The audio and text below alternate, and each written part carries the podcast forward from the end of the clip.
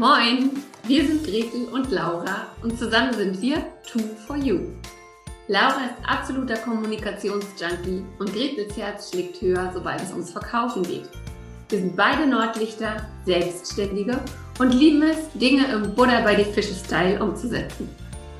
Jeden Morgen um 9 Uhr gehen wir für 10 bis 15 Minuten live, geben Impulse für ein erfolgreiches Business, teilen unsere Verkaufstricks und stellen coole Unternehmer und Unternehmerinnen vor. Dieses Format heißt, wie könnte es anders sein? Moin um 9. Und du Glückliche oder du Glücklicher hast uns gefunden. Schön, dass du da bist. Und wenn dir unser täglicher Business-Schnack gefällt, dann abonniere uns doch oder empfehle uns weiter. Sharing ist schließlich Caring. Los geht's mit der heutigen Folge.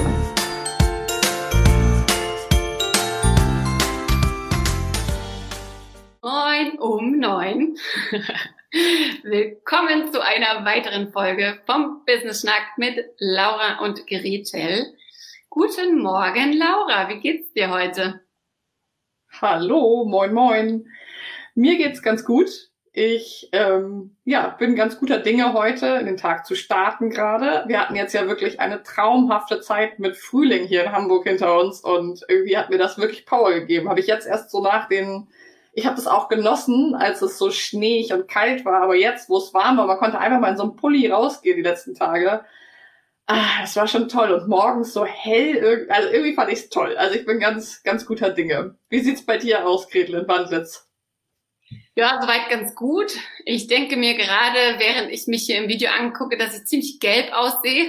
Und das trifft vielleicht meine letzten Tage auch ganz gut. Ich habe ja am Sonntag äh, mit einer Migräne zu kämpfen gehabt, Sonntag und Montag auch noch. Und Dienstag war Geburtstag meines Sohnes.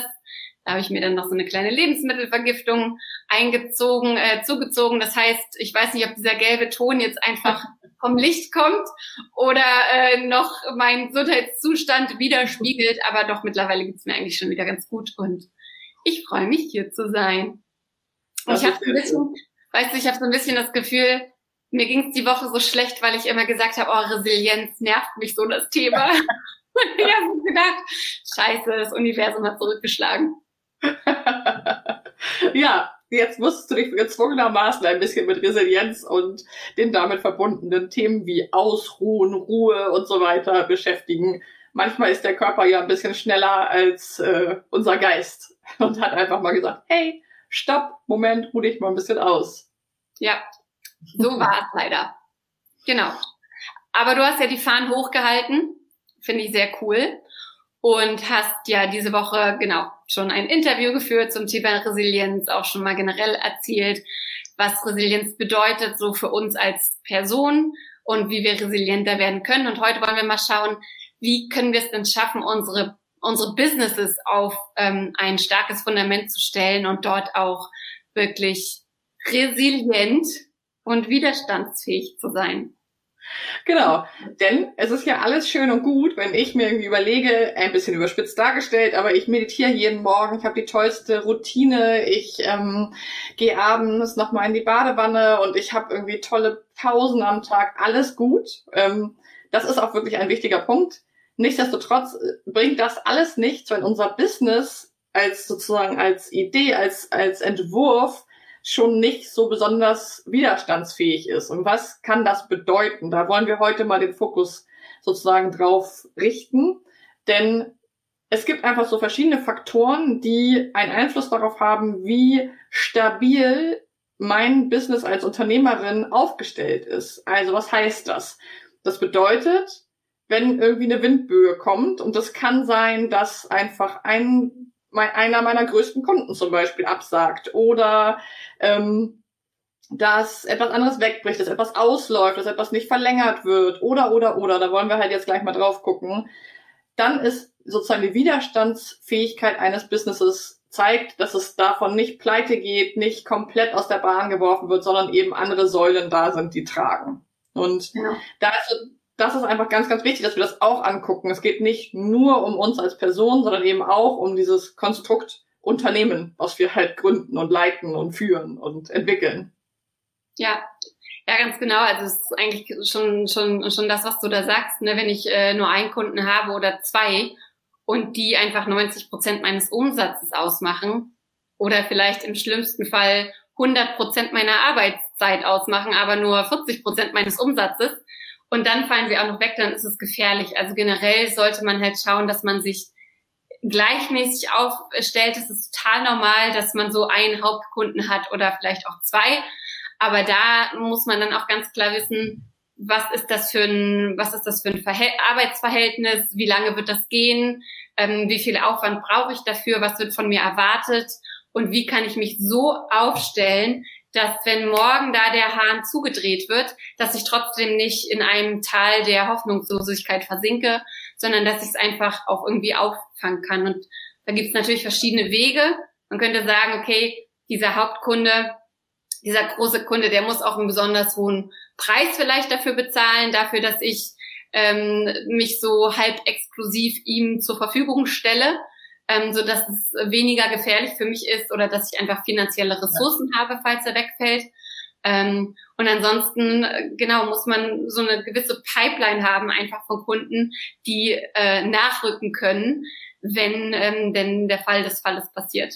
Genau. Genau. Also das ist schon mal ein ganz wichtiger Punkt, ist wirklich, wie ist die Staffelung meiner Kunden, Kundinnen? Also wie, wie bin ich da aufgestellt? Ja? Habe ich wirklich vielleicht ein, zwei, drei Dinge in petto, wo ich sage, ja, zurzeit eigentlich will ich die gar nicht zwingend machen, aber wenn jetzt eine Katastrophe eintritt, dann kann ich die irgendwie nochmal wieder onboarden oder so. Also sich wirklich so eigene Strategien dazu überlegen. Also das ist wirklich Punkt eins, den wir dir äh, heute Morgen einfach mitgeben wollen, ist dieses, dich da divers aufzustellen und möglichst nicht zu ähm, zu gleichförmig, also nicht so, nicht nur ein oder zwei ganz große Kunden.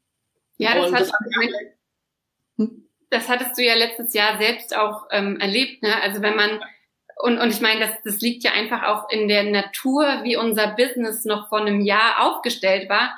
Wenn man viel offline unterwegs ist, viel Trainings gibt oder, äh, on, äh, oder, oder Coachings und so weiter vor Ort macht, und äh, die Unternehmen, also die Kunden, aber man selber vielleicht auch gar nicht die Struktur hat, um das auch off, äh, online anzubieten, ja. dann ist man natürlich in so einer Katastrophe wie Corona erstmal so, okay, wow.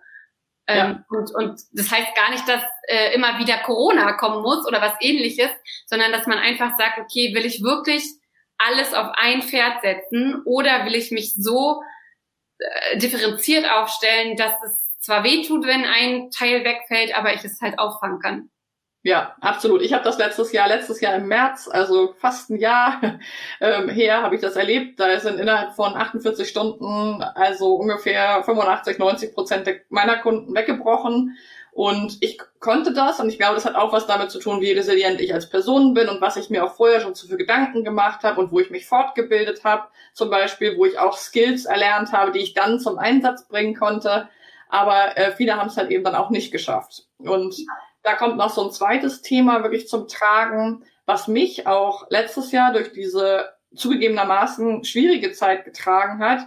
Und zwar ist es meine Community, mein Netzwerk, mein meine Basis sozusagen. Also ich habe schon sehr früh, ich habe mich ja schon mit 25 selbstständig gemacht und habe sehr früh angefangen, mich mit Menschen zu vernetzen. Und zwar erstmal nicht unbedingt, weil das Kunden von mir sind, sondern auf Augenhöhe, wirklich mit anderen selbstständigen Personen ähm, in Communities, selber in meine Fortbildung, in Mastermind-Gruppen investiert. Und das ist so die, der zweite große Bereich, den wir heute dir mitgeben wollen, ist dieses Sorge dafür, dass du ein Netz und Netzwerk hast, was trägt. Also wo du wirklich weißt, da bekommst du fachlichen Input, da bekommst du aber auch emotional Support, also dass du wirklich dir was schaffst, ähm, weil ganz, ganz viele, gerade von uns Solo-Selbstständigen Einzelunternehmerinnen, ähm, die, ja, viele von uns haben einfach erstmal das Gefühl, sie müssten sich da so alleine durchboxen. Und das ist, gerade wenn dann schwierige Zeiten kommen, wirklich wie würde ich sagen, Epic Fail. Also das kann richtig nach hinten losgehen. Ja, nee, sehe ich ganz genauso. Also da gibt's auch jetzt nicht so, so wahnsinnig viel dazu zu fügen. Man sagt das ja generell auch bei, bei einer Familie oder einem Freundeskreis. Der, der einfach ein starkes und solides Netzwerk hat, der braucht sich eigentlich auch um finanzielle Absicherung keine Sorgen machen. Das ist jetzt natürlich übertrieben, aber du wirst halt immer aufgefangen werden und das ist so ein Geben und Nehmen und das wächst auch über die Zeit und nicht ohne Grund hat jemand mit äh, 50 ein anderes Netzwerk als jemand mit Anfang 20.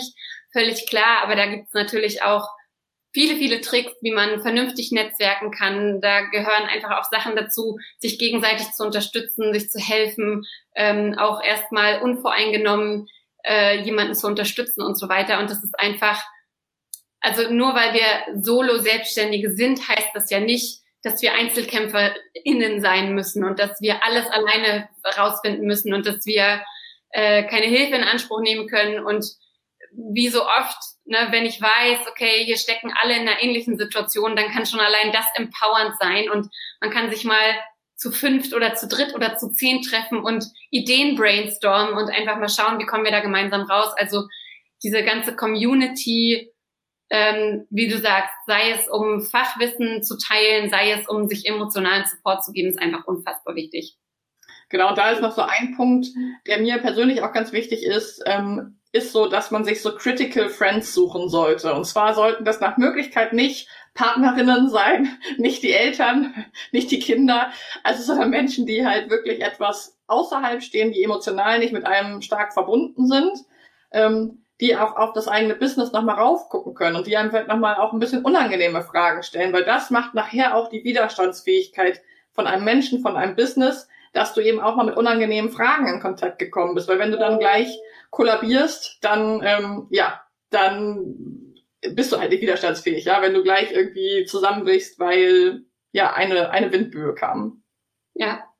Ja, und das, ich meine, das ist ja auch so eine der, der Hauptkomponenten, die wir in eigentlich allen unserer Gruppenprogramme ähm, auf verschiedene Art und Weise abbilden. Einerseits ja. dadurch, dass jeder, äh, jede Teilnehmerin bei uns noch einen Buddy an die Hand bekommt, also jemanden, der, ähm, also so ein Paar sozusagen, die richtig tief gegenseitig ins Business reinstellen und die auch dazu angeleitet werden, so ein bisschen fiese Fragen zu stellen und ein bisschen kritisch drauf zu gucken und wir machen das natürlich auch, ne, in sämtlichen Gruppencalls, in sämtlichen ähm, Nachrichten in, Face, in der Facebook-Gruppe und so weiter.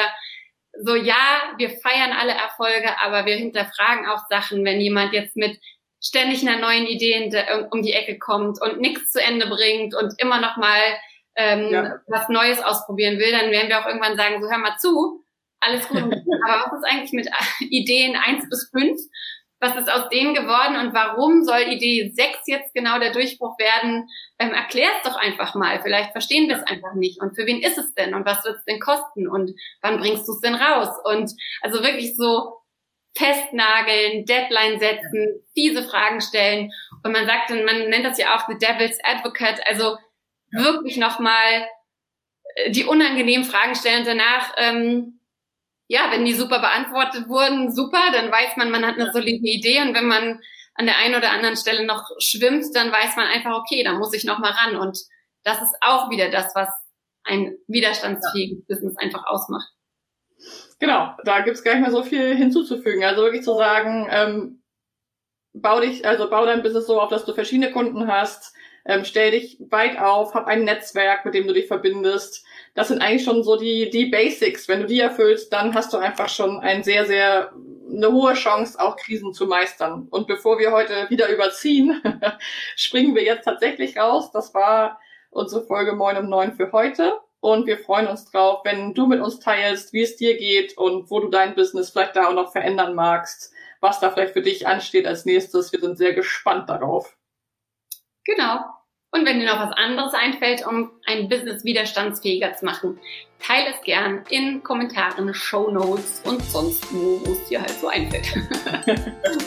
Alles klar, macht's gut. Bis bald. Tschüss. Ciao.